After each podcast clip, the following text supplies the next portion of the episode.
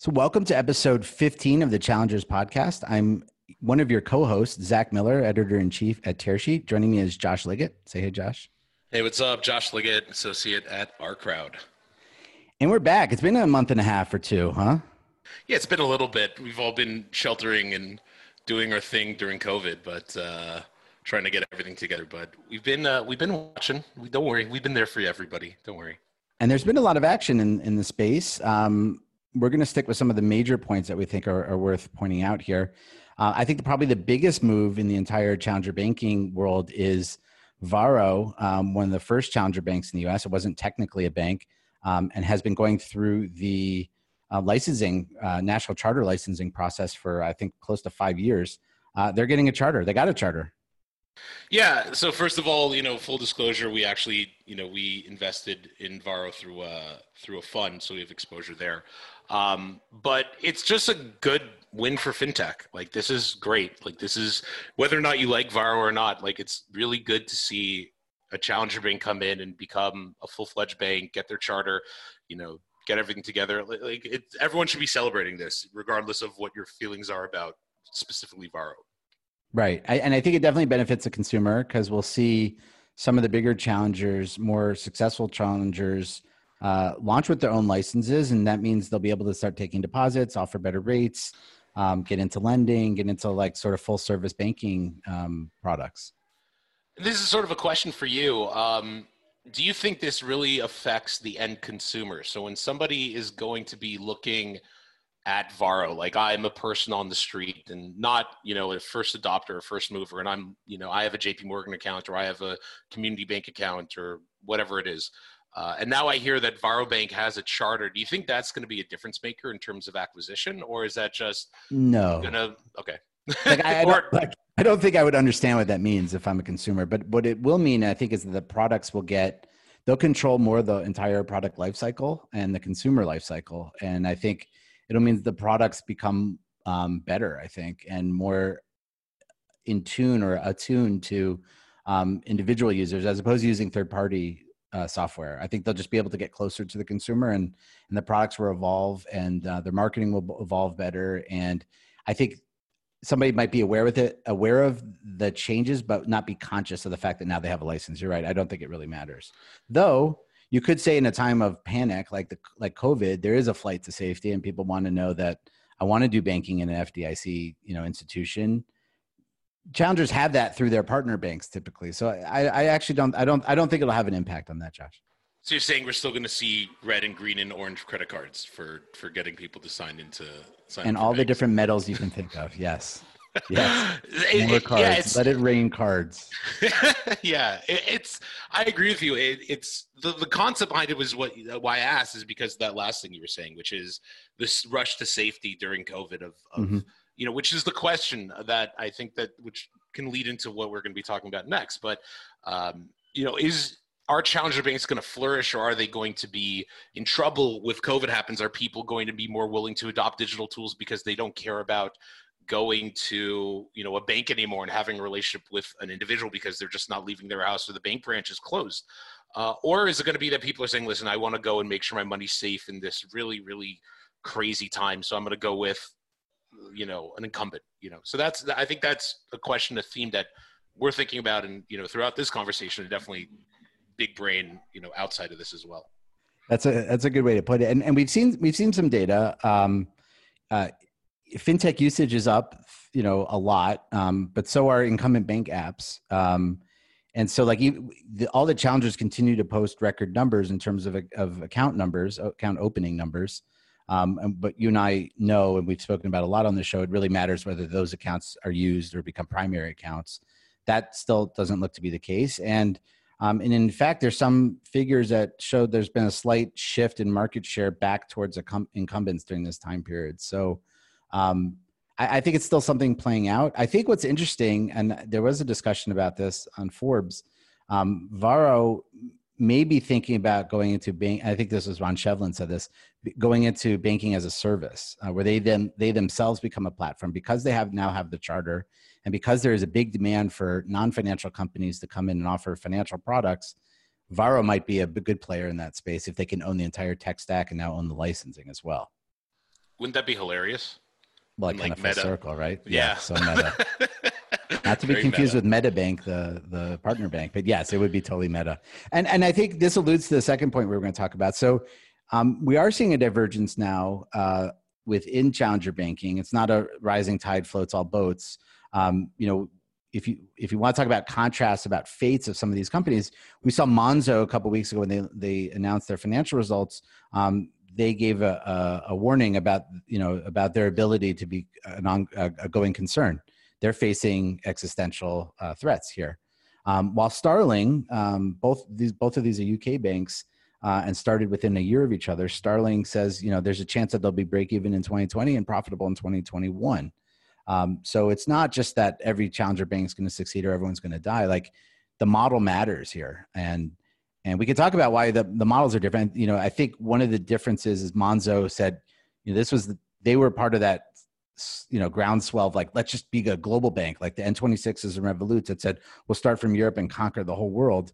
Monzo was was late in the game to do that, but they did. They were planning on coming to America, and Starling, you know, kind of said, you know, no, we're we're pretty comfortable sticking around the UK. Um, I think that's a big difference, right? So, so if you hear some of the behind the words or some of the words that the the the Revoluts and N26 are saying, they're also scaling back their global ambitions right now. This is not a time that they're going out and expanding. This is a time they're like re-entrenching into existing markets. I think that it's a big part of it is, and this is something that we said, I don't know how many times on the podcast. Like we've been, and we something we've been saying probably since like one of the first few episodes, which is you need a business model that's profitable. You right, you need economics need to make money. You can't have these situations where you're just hemorrhaging money and hemorrhage or hemorrhaging cat, you know, hemorrhaging uh, users. You're having crazy, crazy churn. Um, you know, as lo- if you're not spending money and and doing all these promotions or whatever. And you know, something that I see on a daily basis is our startups that are trying to keep that balance between you know global expansion and trying to get there as fast as possible versus having a little bit more sure footing in terms of taking that next step. Like, yeah, you need it. So there definitely needs to be a balance between two, two, you know, and I think the more successful ones are saying, listen, we're going to grow, grow global, but at the same time, we need to have a, a super, super solid foundation. And that's really what those A rounds and, and even, you know, maybe the B rounds, but in the, in those really that time, you know, if you skip that, it, it could lead to a big problem going forward. And I think that's what we've seen with these challenger banks is that they just focused on expansion so much. They got a ton of money, you know, they, but they didn't fix those internal models that, that were there from the beginning. And shockingly, when there's a downturn, it all comes crumbling, come, crumbling down, which is not shocking to us because we've been talking about it for so long. Um, so I really that that to me is it, it's not surprising and not surprising that the more stable ones are able to thrive in this in this economy as the versus the ones who are unstable are having a lot of issues. I think that's an excellent point. point, and if if we look at, um, I think it comes back to classical banking. Though, even though we have all these new players, like still the the revenue model is still relatively similar, right? So so Starling did get their business accounts up and running. I think that's something like you know a few hundred thousand. Oh, I don't want to miss misspeak, um, but Starling had introduced a premium type of uh, business account early.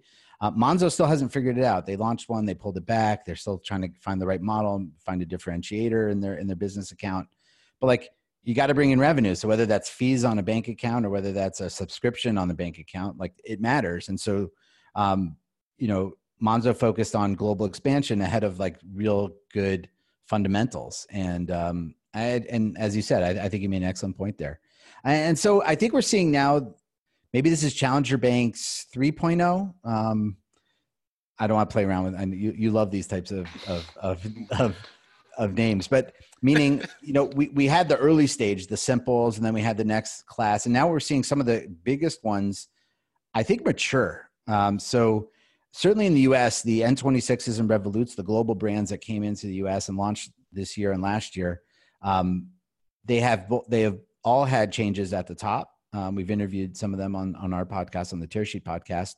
Monzo at at, at corporate um, also has seen a, a change in, in, in leadership, and you know to me that also speaks to maybe the maturation or the or the or just you know the natural process that some of these these quote unquote tech companies are now moving into sort of this this different phase of their growth.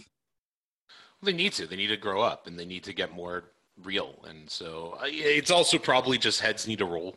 I Yeah. imagine that's part of it. Just like yeah. we need someone to blame. Fall guy. So- yeah. yeah. Like was that uh, that was a movie with Jim Carrey where the where he gets promoted right before a big fraud and gets like uh, and he's the fall guy basically. So Yeah, exactly. I forgot I forgot what it was called, like Dick and Jane or something like that. I don't know, Mm. but uh, but yeah, I mean, shocking or not? You know, like I said, shocking but not shocking is that you know you're going to have restructuring and reorganizations, and this person's got the new secret sauce, or this person's going to run it for a little bit. Uh, You know, that's just it's not it's not great usually. You know, it's usually not the greatest sign in the world, but you know it's going to be it's a, again it's a question of differentiation and going back to starling you know like they like looking at their they've been have business accounts open for what two years?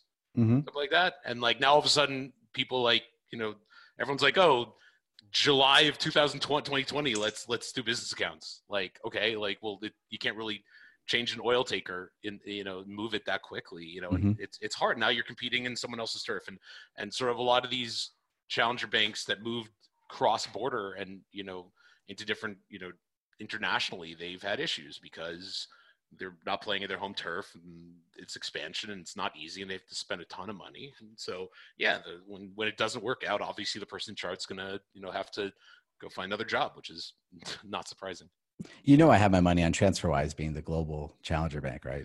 You love that before. transferwise Well, I just think they're sneaking in and no one's really talking about them. Like, obviously, everyone's talking about Amazon getting into banking, Goldman, and, you know, and the Apples and Facebooks and WhatsApps and all that. But like, I just feel like they built a global system. They know how to make money and, you know, they're slowly rolling out banking products. So, anyway, um, that's take- just an aside. You could take them with your first pick i'll take uh, Ant financial with my second and i think i'll be very happy with with my pick with their With your $200 billion IPO. I I don't think there are enough zeros. Yeah. yeah, We'll I'll take ant. I'll take ants. Go and enjoy. Have a nice day. Okay. Okay. You win. Well, do you remember? do, you, do you remember that we wrote one of the first articles I wrote at Tearsheet was about TransferWise trying to take over the world, and we Mhm. like. Rem- I remember that you and I were discussing, and you're like, "Do you really think they're doing this?" And I was like, "I think so." And we ended up actually talking to them, and and like you know, getting when when I interviewed them, they're like, "Yeah, we're basically trying to do that." You know, Yeah. and it was like, "Oh, cool." So we have like you know, back in 2017 or 2016, we actually have like an article that's like, yeah, we the transfer is saying, yeah, this is what we're trying to do, and like you said, they're they're sneaking their way into it, but uh, but they're but they're also working with banks, which is interesting. They're doing Yeah. like both together. It's yeah, really that's true. That's awesome. So uh, one thing I want to touch upon, um, moving on um, ungracefully to the next topic, um, some of the new players in the space. So in the in the since our last podcast, uh, we've seen Kabbage, the you know the the online business lender, uh, launch a bank account, and, as well as QuickBooks. So Intuit's you know business accounting software package launched QuickBooks Cash. Um, so both focusing on on small business. Um, very interesting offerings, I think, from and both coming at business banking from different perspectives. Um, but two powerful offerings. Um, Intuit and being tied into the whole QuickBooks ecosystem and being on their software, and you know, you could think about all the possibilities there about you know being able to forecast cash flows and and lending off of that and spending the money. You know, like there's I don't know. It sounds if I'm spending a lot of time in QuickBooks anyway as a small business owner, like I, I do have an affinity towards the brand. I, I, I, feel I'd be open to using QuickBooks Cash and Kabbage if I'm a small business and you know I'm I'm tapping credit because I need it to grow or need it to survive. Like also very tied in, you know, and um, those are very to me both very smart products. It could be that Intuit turns into like a dip in the toe for a lot of these traditional like small businesses that were usually not interested in something, you know, a digital offering or or you know any sort of account like that where they're like, oh, Intuit's doing it, I trust them. Like you're saying, like I've used them a million times, all the time, or I'm using them all the day, all, all day long, and they have all my data already.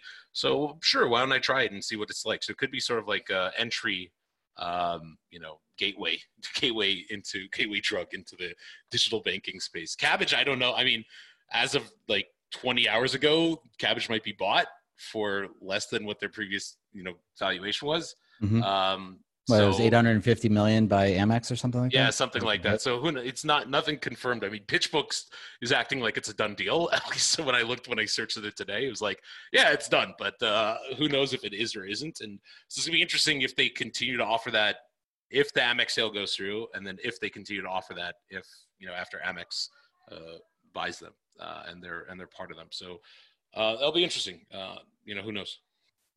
Um, and I guess, I guess the last thing, and we, we touched upon this before, was um, sort of this interplay. And I hate this sort of false dynamic, or false dichotomy that is set up, sort of incumbents versus upstarts. Um, you know, we are seeing some data that I alluded to in the beginning of the show about you know upstarts maybe getting a little more market share uh, in this market. As we said, maybe it's the the flight to safety. Um, people people you know need to feel like their banking institution is going to last through this process. Um, maybe they got their you know the government assistance checks from their incumbent bank. Um, you know, so so you know where do incumbents and upstarts kind of fit? Does COVID give an advantage to the incumbents because of this trust component? I know we're working on a story probably that's going to come out uh, this week on, on, on the same subject.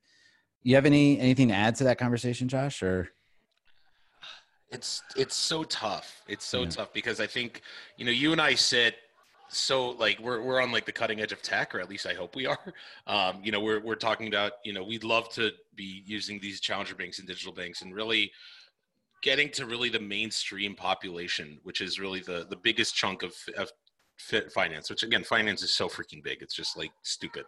You know how big it is compared to other markets. Um, and I still think there's a in my if, in my mind, I still think there's a lack of trust on Main Street and in you know I think of it like my dad. You know, would my dad use something like this, a challenger bank? Absolutely not.